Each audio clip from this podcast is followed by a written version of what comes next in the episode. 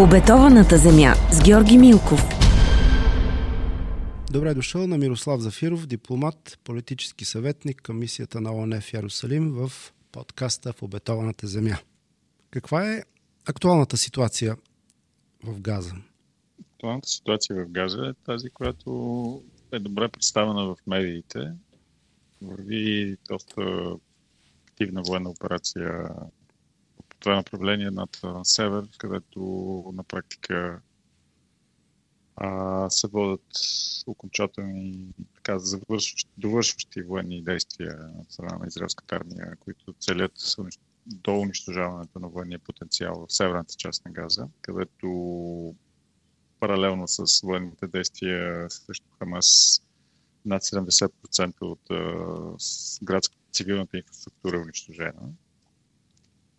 А, паралелно с събитията на север, на юг виждаме разрастващата военна операция в Хан Юнис, която има всички основания да смятаме, че ще премине и към Рафах, където целта фактически е за ограждане на а, Хамас и намирането на лидерите на, на военното крило, които ако са верни предположенията, се намират в тази част на, на газа.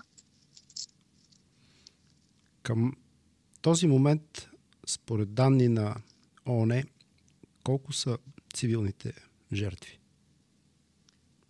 Ами, според данните, с които ние разполагаме и данните, които а, така нареченото Министерство на здравето в Газа, което вие знаете, че се намира под контрол на Хамас малко или много. Говорим вече за жертви, които надхвърлят 20 хиляди, дори, дори данните, които неофициалните данни все още от последните, последните 24 часа говорят за 21 хиляди, но това са потенциално пред, доста предварителни данни, тъй като голяма част, не малка част от а, загиналите при бомбардировките все още се намират от развалините, т.е. ние реално не знаем колко, mm-hmm. какъв е окончателният, но вижте, става дума за криза и катастрофа от гигантски размери. Хуманитарната помощ всъщност е нещо, на което а, жителите на Газа разчитат и всъщност това е една от а, може би най-важната част от, от вашата работа, от работата на, на ООН. Разкажете за това. Да. Ами, хуманитарната помощ всъщност е единственото нещо, което в момента храни а, цивилното население на Газа. А, а, това е една интересна тема. Действително, да, това е а, грижата за хората, за цивилното население в Газа е фактически това, което почти 80% отнема от вниманието на нашето внимание и усилия, които ние полагаме. А, и искам да кажа тук, че всъщност, за съжаление, кризата, войната, която започна на 7 октомври, а, завари абсолютно всички на подготвени. Е, в този смисъл усилията за намиране на правилната формула за доставки на хуманитарна помощ, установяване на каналите за доставки на тази хуманитарна помощ, работата с донори и така нататък. Всичко това нещо а, на практика е едно обучение в ход. тоест, ние всичко това го правим, така да се каже, в рамките на непрекъснато променящи се обстоятелства. А, като в момента сме изправени пред огромни трудности, които са свързани с все по влушаващата се ситуация на сигурност в Газа. Не малко от нашите конвои биват нападнати и разграбени, а, което всъщност, е, като добавим и факта, че ние работим с, с хората, с които ние работим на място, са значително по-малко от необходимото число, добавя е допълнителен фактор към огромния стрес, който, който ние се намираме, но в крайна сметка альтер, альтернатива на тези усилия няма. И те трябва да продължат, тъй като, както казах преди малко, военната операция е далеч от това да, да завърши. А, ние предполагам, че гледаме към един хоризонт от поне още няколко седмици, в които ще се водят активни военни действия с разгръщане на израелската армия по направлението Хан Юнис и Рафах с цел унищожаване на Хамас. Тоест, военните действия ще добавят допълнително тежест, допълнителна тежест върху хуманитарната криза, тъй като те все повече ще се водят в, на територията, на, която, на територията гъсто населена с цивилно население. Където са така скупчени, да го кажем, и голяма част от а, жителите, които избягаха всъщност. Да, да в момента. Точно така, в момента ние говорим за около 2 милиона души, които живеят на територия, на която преди войната живееха, да речем, около милион и дори по-малко. Тоест, а, войната, войната, за която ние говорим, тя се води в ситуация на... Тя е капсулирана. Тя е капсулирана в територията, на територията на Газа а, тези т.е. беженци, понятието беженци като такива, които познаваме, да речем, войната в Украина, не съществува. Тук говорим за едни огромни маси вътрешно разселени хора, хора, които се движат от север на юг а, при, при промяна на характера на военните действия можем да видим и движение обратно. Въпросът е тези хора, те в къде ще се върнат. В тази среда на огромна нестабилност се разраства и военната операция. Mm-hmm. И всъщност тези хора, пак казвам, те са вътрешно разселени, те не са беженци. Тоест предположението, че в един момент ние ще видим беженци в чистия смисъл на тази дума, които намират подслон на територията на трета държава. Това е няма как вероятно, да се случи. Да, малко вероятно предвид е, позицията, която съседната на Израел, съседна на Израел Египет, още на деня на седми заяви, октомври заяви, че няма да допусне беженска е, вълна. По много причини, които далеч надхвърлят е, чисто хуманитарния характер на кризата. Тоест очакваме, понеже споменахте няколко седмици военни действия на юг, очакваме а, влушаване на ситуацията на юг следващите няколко седмици и след това какво очакваме?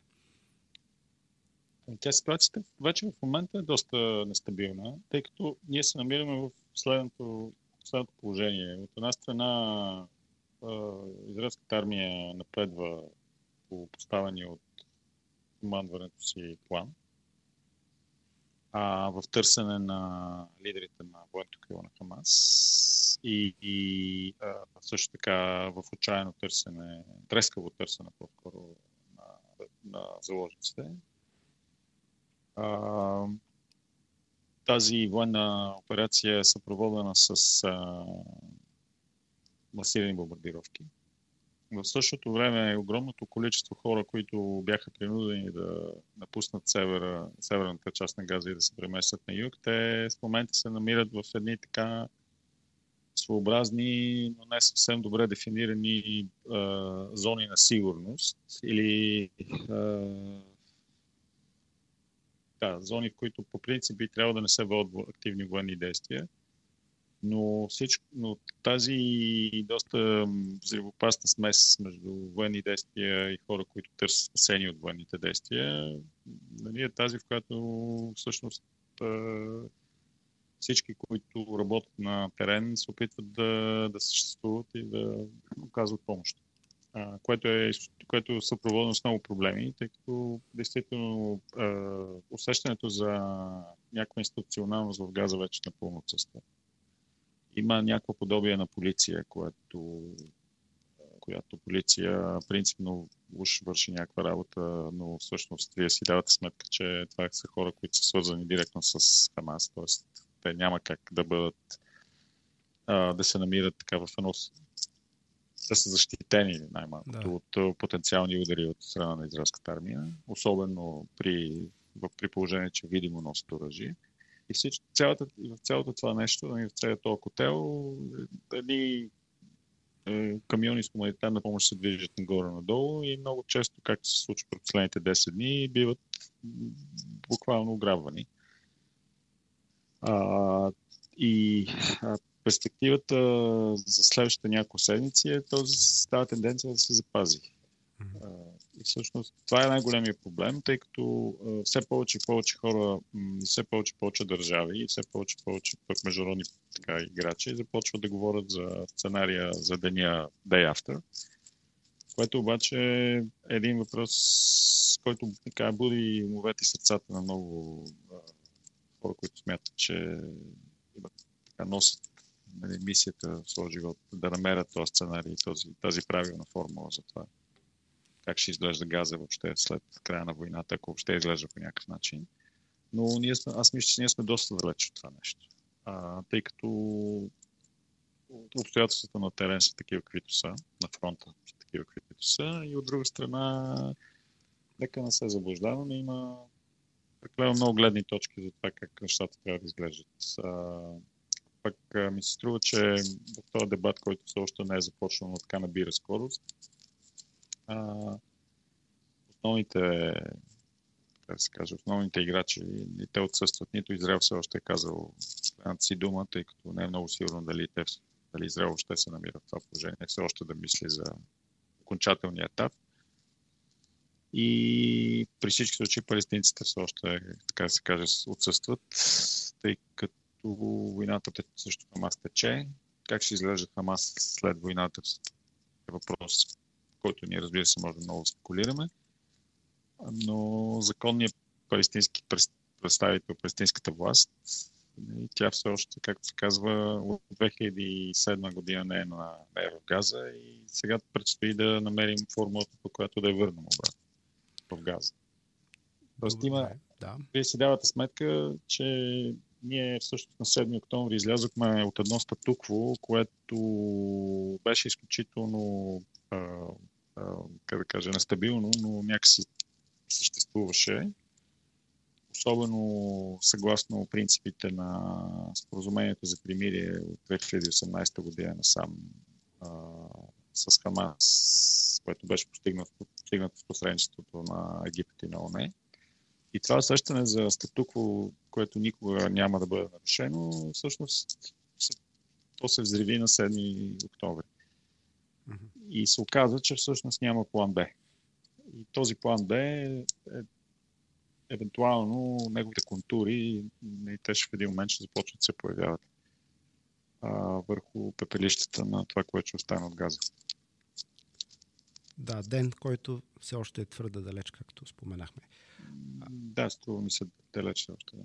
Защото целта на Израел, ясно заявена, е първо унищожаване на военната мощ и способности на Хамас, второ освобождаване на заложниците. Да, да, това са двете стратегически цели. Така. Колко далеч сме от осъществяването на едното и другото е а, нещо, по което може да се спекулира, защото никой не може да каже колко ще се развие. А, нещо, едно, първото да. може да приключи по, по-бързо от, от второто, а, макар че да, те са свързани по някакъв начин, но все пак 140 заложници, нали, последно около тази цифра се да. а, говори.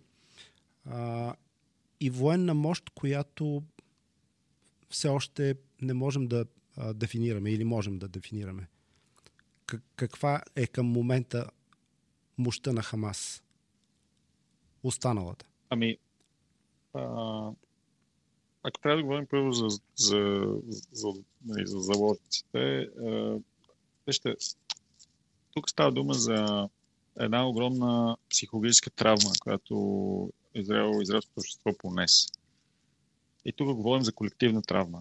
Тук не говорим за нещо, което се случи в Израел на 7 октомври, което засегна само политически или военен елит. Това е колективна травма, която е, която е, която е травма с огромни пропорции и само човек, който е тук на, нали, в самата държава, може да си го представи това нещо. А, до каква степен а, всъщност кризата е екзистенциална. Има едно усещане за несигурност. А, за това, че, както каза някой, с който разговарях преди няколко дни, нали, вие изведнъж попадате в положение, в което не сте сигурни в собствения си дом. Mm-hmm. И аз знам, че много хора така са, изпитват един така едва, едва прикрит апетит нали, да говорят за, за това кой е виновен. Трудно е да се каже и този разговор ще се води много по-късно. Обаче тази колективна травма, тя бързо някакси мигрира в едно усещане, едно желание за, за да, виновните да бъдат наказани, но и да са така с една едно усещане за мъст. А, така, едва ли не една така, една така библейско посветеност за това, че нали, виновните трябва да бъдат наказани. Сега, и всичко това доведе в крайна сметка до, до, до това, което виждаме. Контурите ни черти тези, тази картина, която виждаме в Газа, където действително не само разрушенията, но и отнетите животи са, са доста така стрескащи като количество, като брой. И в този в, тази криза е трудно да се говори за някакъв баланс. И връщайки се на вашия въпрос, Израел, представяйки своите две стратегически цели, все повече и повече бива изправен пред неумолимата реалност и неумолимите обстоятелства, все пак да мисли за това как ще изглежда този относително далечен ден, който оръжията ще замъкнат и военните действия ще, ще преминат под някаква друга форма с цел постигането на една от стратегическите задачи, а именно в пълното унищожаване на военния потенциал на Хамас. Аз а, от гледна точка на човек, който е работил в Ирак и работи в сирийската криза и доста години вече работи тук, в с Палестина, ми се струва, че ще, това ще бъде една тежка, продължителна, доста така трудна война. трудна битка, която Израел предстои да спечели евентуално.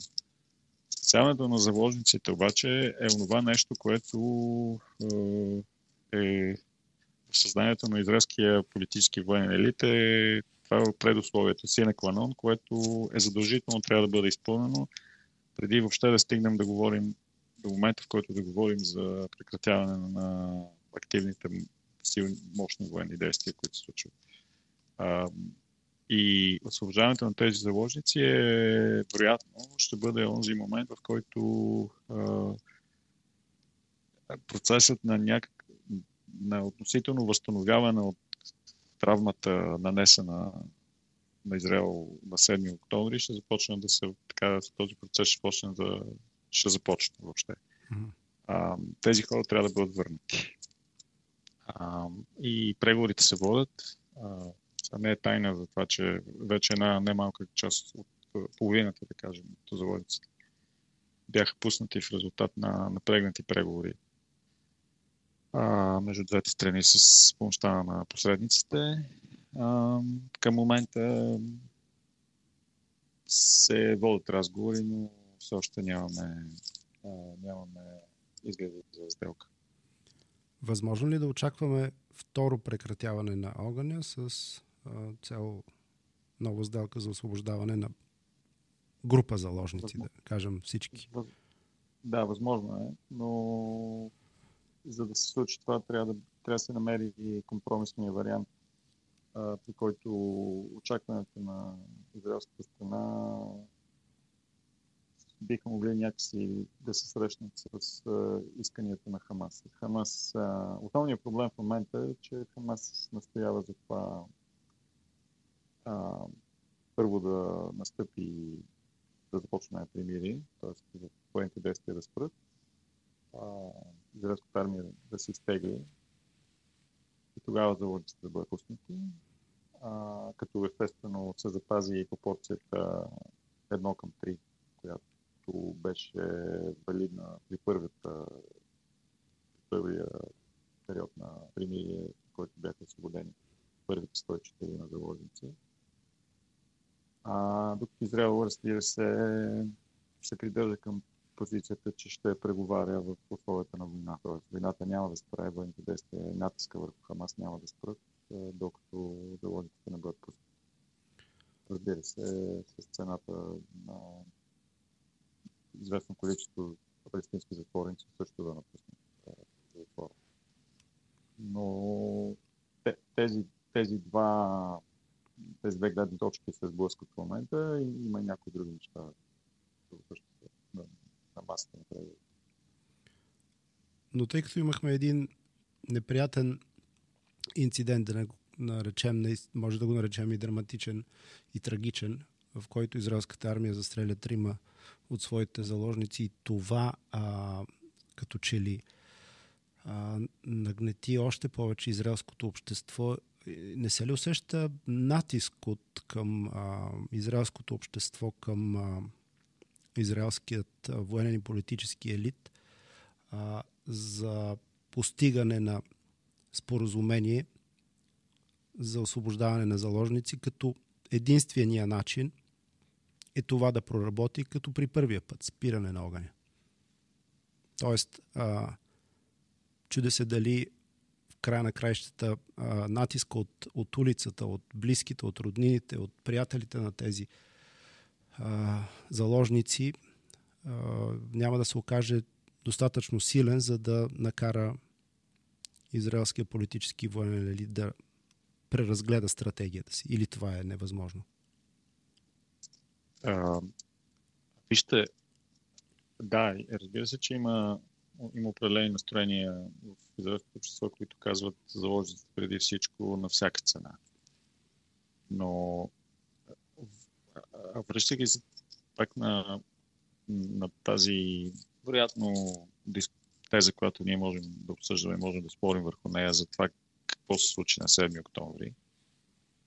А, аз все пак бих настоявал на факта, че действително Израел преживя една травма. И тази травма, тя е все, все още толкова силна, че и, както каза някой, ако ставаше дума за, за, за човешки индивид, той трябва, веднага трябваше да бъде поставен в положението да търси специализирана помощ. Mm-hmm. А в този смисъл връщането на заложниците е абсолютния, абсолютното условие, нали, си на Кванон, пак казал, а, за това въобще да се води някакъв разговор за каквото и да било по-късно. А, но другото нещо, а, което е все още е, е, е далеч, далеч надхвърля призивите за сделка на всяка цена, спиране на военните действия, връщане, потенциално връщане на заложници, което по принцип като теза се възприема като отстъпление от желанието и от намерението на, на Израел въобще като държава да приключи веднъж за винаги с а, военния потенциал на Хамас.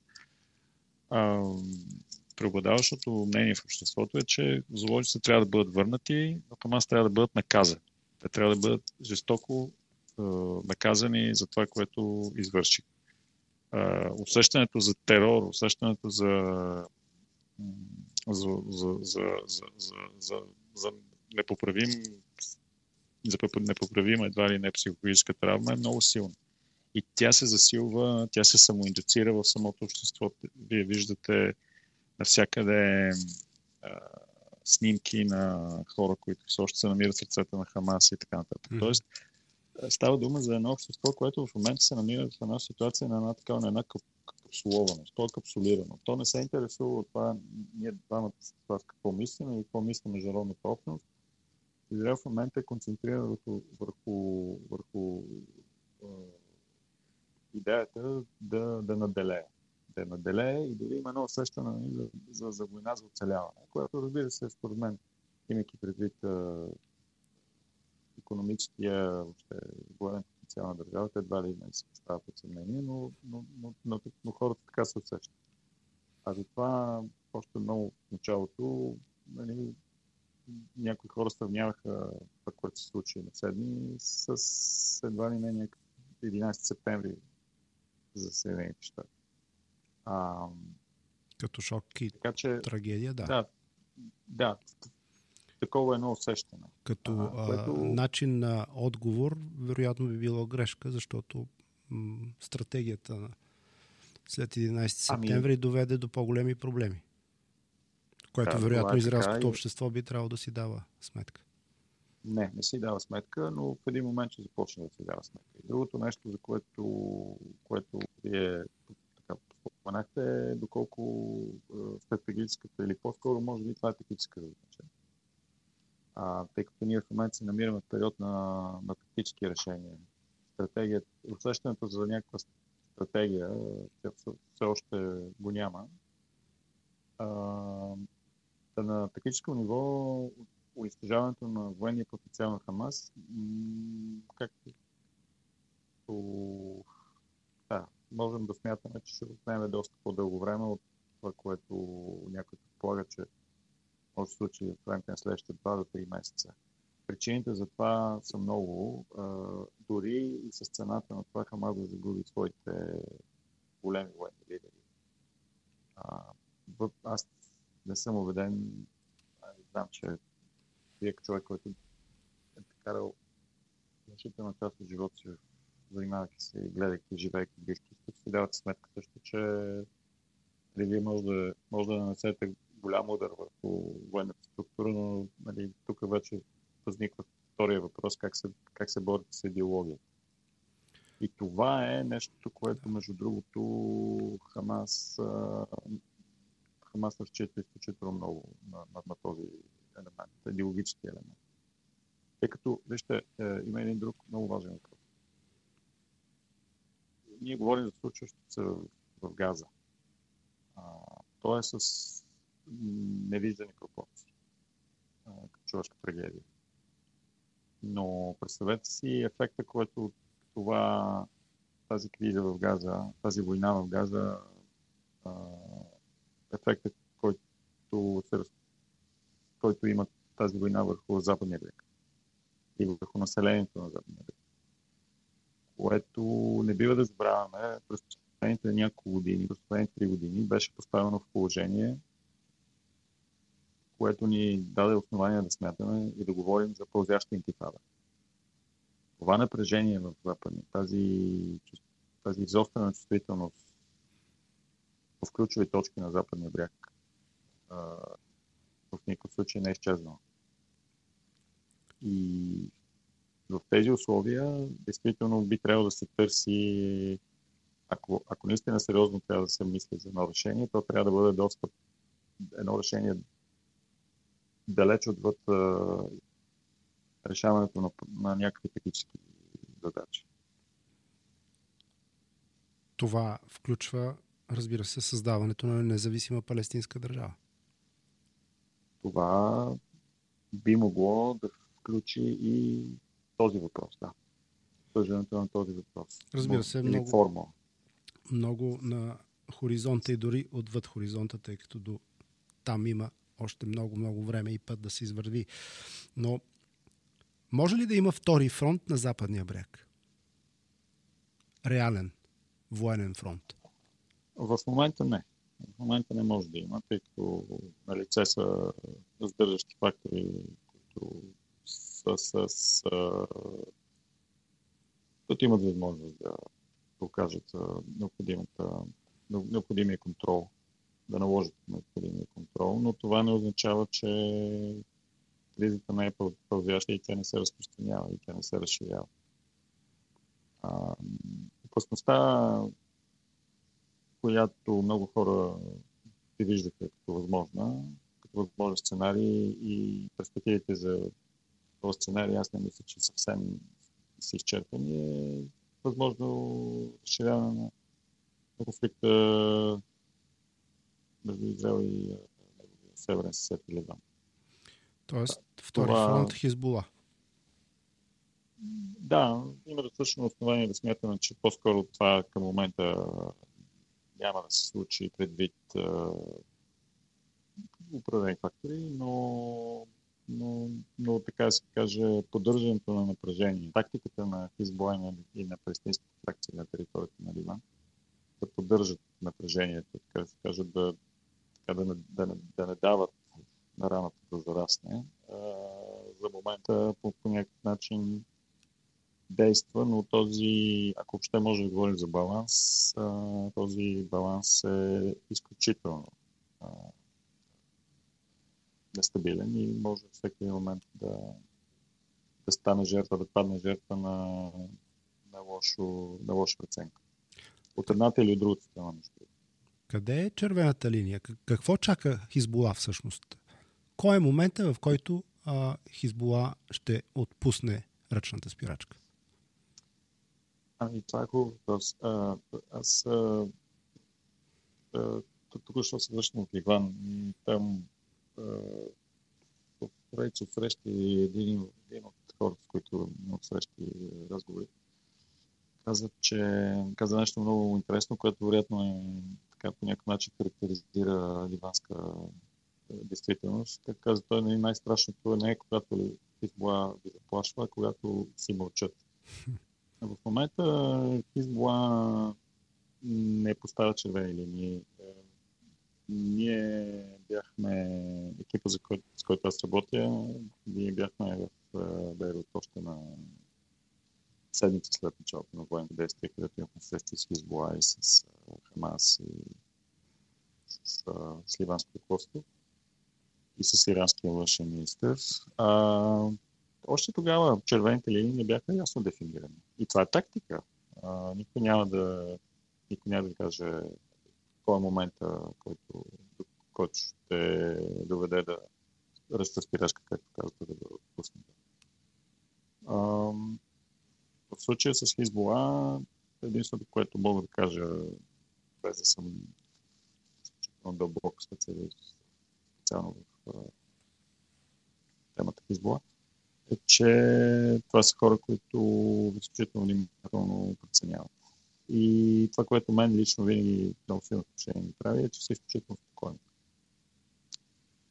Няма усещането за някаква идеологическа напрегнатост и, и, и повишен, повишен тон. Може би това е опасното всеки. Те играят хладен геополитически шахмат. Или ами... по-скоро са фигури в а, едни по-добри шахматисти или хора, измислили шахмат. Ами аз мисля, че те са фигура, но така фигура с, по, с по, по-голяма тежест в а, шахматната игра. А, но или фигура, която би искала да бъде, да кажем, офицер, който иска да бъде цар. Не знам дали те все още са там в, естествено на сцената на ливанския политически живот Хизбола без съмнение са държат ключа от, за много неща. Но в регионален план мисля, че все още в очите на много хора те са по-скоро играч, който играе своя игра, но играе игра от името на някой друг. А, но това не ги прави по-малко опасни или по-малко способни да да нанесат щета, вреда. Тъй като няма спор, че тяхната военна мощ е в пъти по-голяма от тази на Хамас. А виждаме вече колко време отнема на Израел да се справи с мощта на Хамас. Ерго, включването на Хизбола би било истински голям проблем. О, да.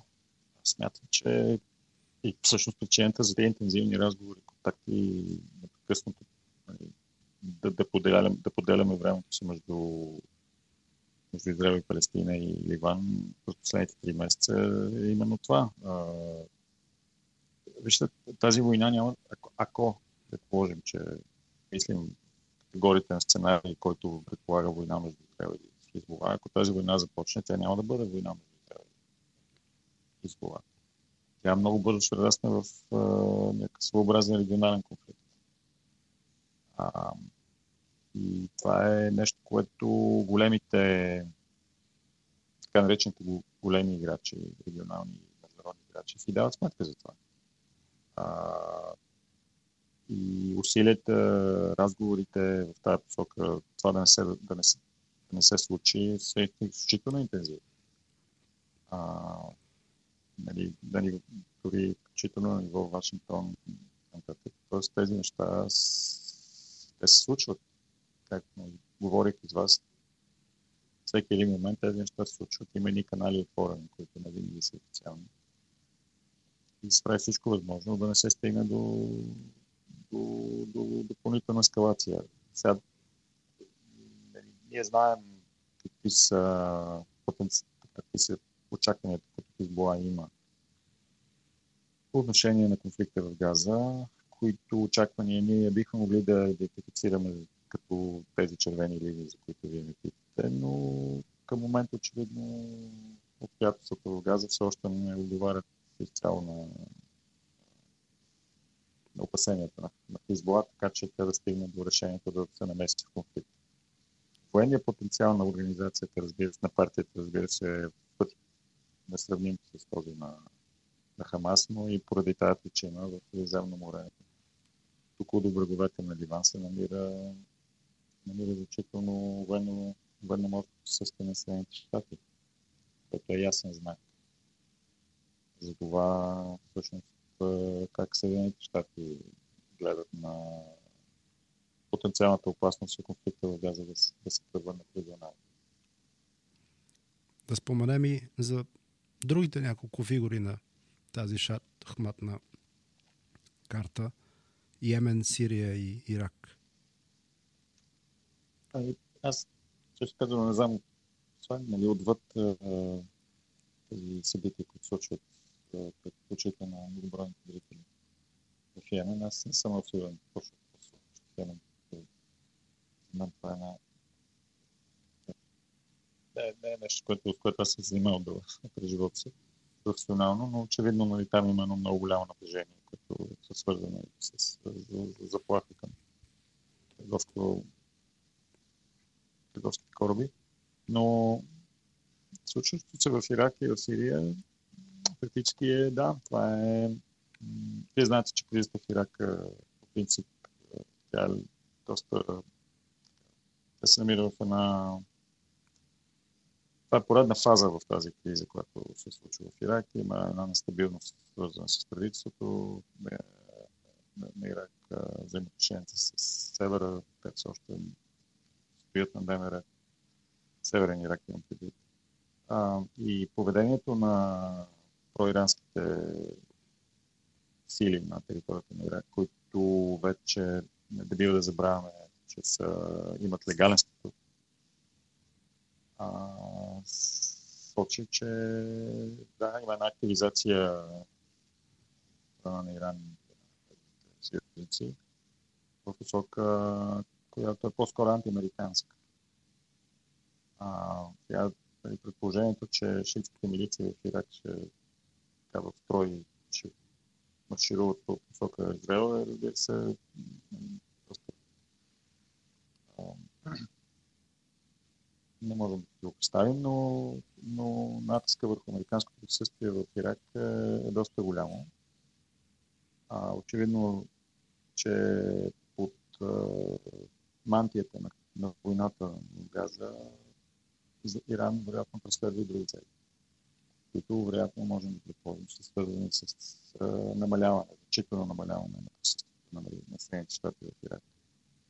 В Сирия крайна сметка ние се продължаваме да се намираме в, да мислим в категориите на една криза, която е резултат от 10 годишна гражданска война. И там също степента на стабилност е огромна. Тоест, ние като цяло гледаме контурите на една регионална нестабилност, която вече е на лице. Тоест, ние нямаме нужда гледам много да си представяме какво би могло да се случи, ако конфликт в Газа се расне в регионален конфликт.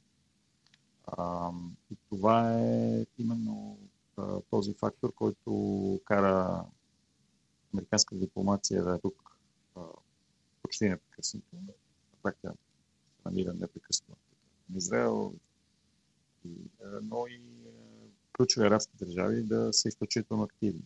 Да са изключително активни. Около преди два дни Египет излезе с проект за споразумение за примирие, който може да не е идеален като форма, съдържание, но е база за разговори и се възприема като такъв и може би ще стане основа за някакво споразумение за примирие между Израел и Хамас в последствие. Ако се върнем в Газа и нейният моментен военен лидер, Яхия Синуар. Как бихте описали Яхия Синуар? Ами, вижте, първо Яхия Синуар е човек, който премина през един период на такава вътрешна промяна. Аз а, се срещах с него малко пред, след като не, той излезе от затвора и след това а, беше избран за лидер на политическото крило на Хамас в Газа. А, човек, който над 20 години е прекара в израелски затвори, в, него, в неговия така, наратив а, доста силно нали, самата концепция за затвора присъстваше. и често обичаше да казва, че Газа е един голям затвор. Всичко общо взето се пречупваше през светлината на неговото лично преживяване. А, но той е човек, който обаче е действително идеологически. А, не дадете забравяйте, че той дойде в резултат на избори а, и а, всъщност сложи точка на опита на, на процеса, който към този момент а, вече беше започнал в Хамас под ръководството на Халед Мешал за една лека промяна, едно стъпчаване на идеологическия наратив в страна на Хамас, който се олицетвори в новия политически документ, който беше изготвен под, под ръководството на Мешал. А, Яхия Синуар сложи точка на този процес. А, той а, категорично започна един процес на консолидация на неговата, на неговата сила и на неговото влияние в Газа. Изключително в Газа, което наложи един на, на, което също предизвика един процес на преформулиране на, ако може колкото и нелепо да звучи, нали, на външно-политическите насоки. Тоест той а, отново се върна към контактите с определена форма с Египет. А, и в крайна сметка той е човека, който доведе до, не да забравяме, доведе до доведе Хамас до положението, в което те се съгласиха на споразумението за примирие от 2018 година, което беше изработено от беше изработено от в една много тясна сътрудничество между Египет, Катар и ООН. И беше прието. Този човек да кажа, е доста трудно да бъде описан. Той приятно неговия характер може да бъде е, вероятно би трябвало да бъде обект на интереса на хора, които знаят клинична психиатрия, психология. А, това е един доста сложен човек. Това е човек, който поведе война 2021 година и възприе себе си като едва ли не лидер на поне на целия ислямски свят, то поне на, на, на палестинците. А, което в крайна сметка ме кара да си мисля, че не бива да сме чак толкова силни изненадани от това, което се случи на 7 октомври. За което той се смята а, главният а, мозък. Предполагам, да. че да. това, тази, тази му аура не е изтляла. Все още се смята не, за основният не, организатор. О, не. Той е основният, не знам дали е основният организатор, но със сигурност това е основният така, вдъхновител на, на решението да, да, бъде, да бъде взето това решение за, за, за тази операция. Която, което решение, в крайна сметка, е това, което го превръща в най-търсения в момента човек от Израел. Да, шапоти цена, да. Но вижте, той има една обсесия, той имаше една обсесия с годините, тъй като вие знаете, че той излезе от затвора в резултат на сделката с Шила. Шалит, да. Точно. И фактически той по цялото време живееше с едно усещане за това, че не е изпълнил своя изконен дълг към, към а, именно да освободи всички, всички затворници в палестинските затвори, което той го имаше действително като едно разбиране за живота му, която, което разбиране го доведе до решението да направи това, което Хамас извърши на, на 7 октомври, за което момента плаща тази цена. Но това става дума за един изключително така, как да кажа, сложен човек, който, който него, негови профили вече така не лоши профили могат да се намерят в медиите. Това, което Яхия представлява, Яхия Синова представлява. Да, споменахме, че е прекарал 20 години от живота си в израелски затвори и сега е предонен да прекара последните си дни в а, тунелите под земята, да. защото тунелите, да. с а, сигурност това е последното му обежище, но вероятно денят в който а, дойде новината, че Израел е постигнал целта си е елиминирал тази фигура, това вероятно ще бъде и денят, в който Израел ще а, се опита да формулира края на част от а, военната си мисия в, в Газа, макар че под него все още има доста така дълга номенклатура от хора, която вероятно израелците ще се стремят да, а, да. да елиминират. Но... Целите на, да, целите на, целите, целите на израелската армия, разбира се, са унищожаването на лидерите. Яхи Сенуар, Марван Иса, Мохамед Дейв. Това са Мар, Марван Иса и Мохамед Дейв. Това са двамата лидери на Касам. А, но ако не бъде, не бъде изпълнена основната и най-важна задача, а именно освобождаването на заложниците или връщането на телата на загиналите заложници, ефектът от унищожаването на военното криво на Хамас няма да бъде достатъчен. Mm-hmm.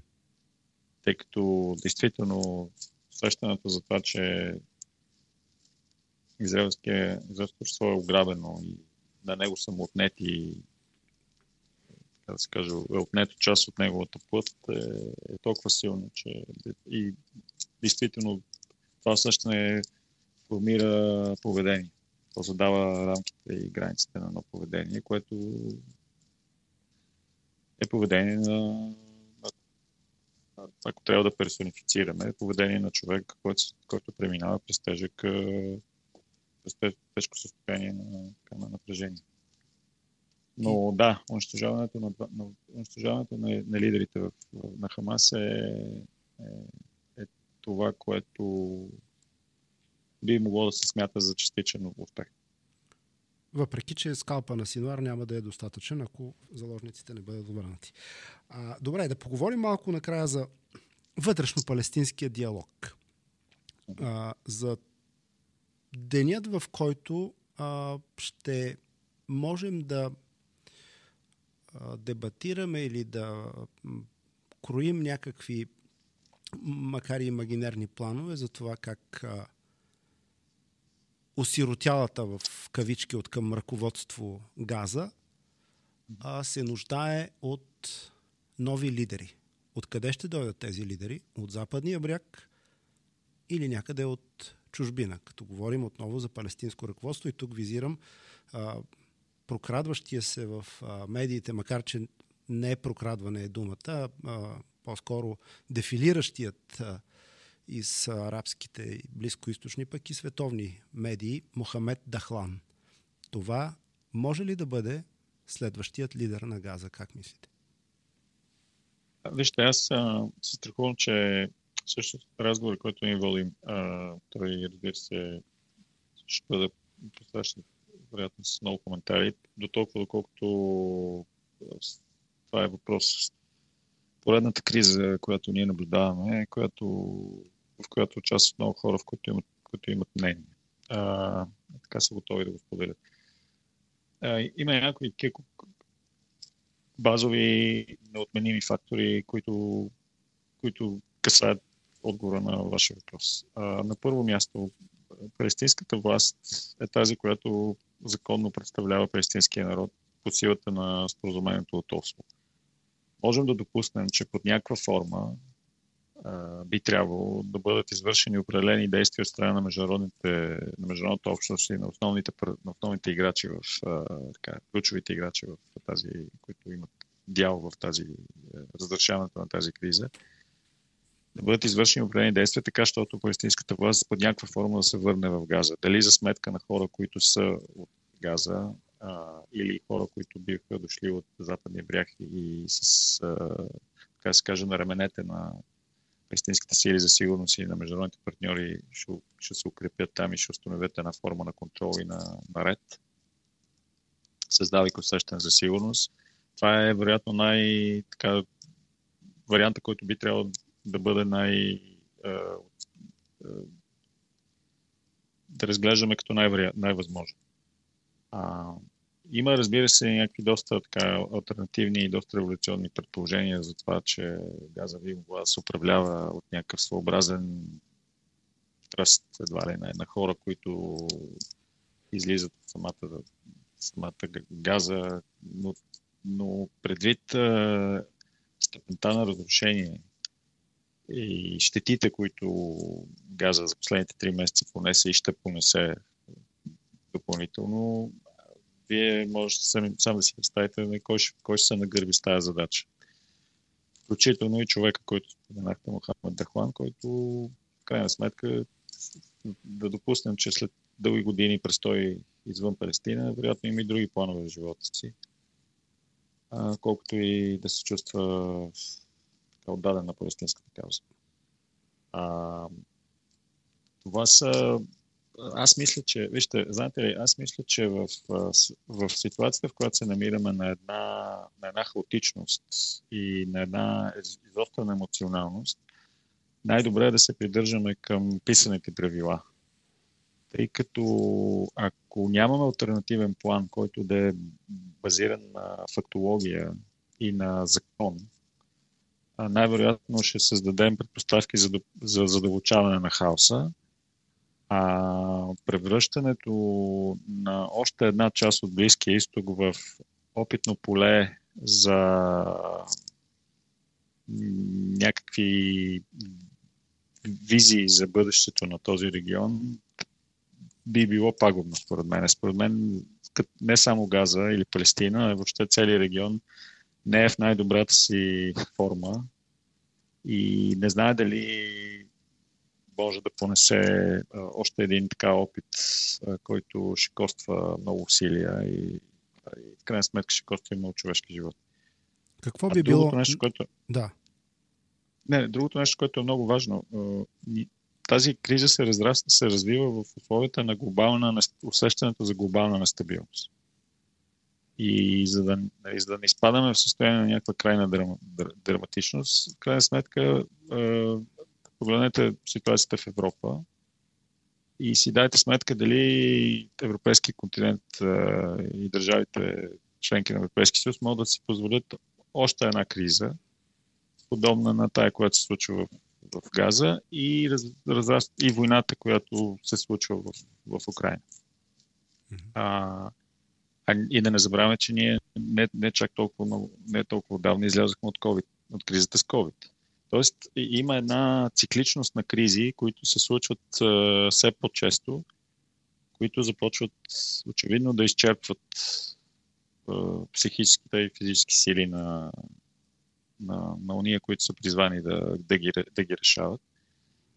И смятам, че в този смисъл, най- и това е вероятно и позицията, мога да кажа, че е позицията на също на, на на доста други хора е, че действително е добре да се, за, за момента да се придържаме към, към съществуващата рамка, която в крайна сметка тази година ние честваме нейната 30 годишнина. Това е рамката от Осло. За която мнозина твърдят, че е вече мъртъв план. Е мъртва, да. И, какво, да. какво би било най-доброто за м- газа специално, след края на тази война? А, ами, в всички случаи най- най-доброто би било система на управление или модус на съществуване на ивицата, в която ние никога повече няма да видим подобен сценарий, който наблюдаваме в момента и никой няма да видим подобно разрушение и, и човешка нищета, която в момента виждаме. Това е... Всеки, всеки друг сценарий е по-добър според мене. И той, връщайки се към предишния въпрос, според мен може да се случи, ако на лице е едно споразумение, което крайна сметка поне използва контурите на съществуващите споразумения между Израел и палестинците. Да. Все още доста далеч на хоризонта е тази перспектива, уви. Да, изглежда. За момента не изглежда близко. Мирослав Зафиров, дипломат в подкаста Обетованата земя, директно от Иерусалим. Благодаря ви. Благодаря аз. В обетованата земя с Георги Милков.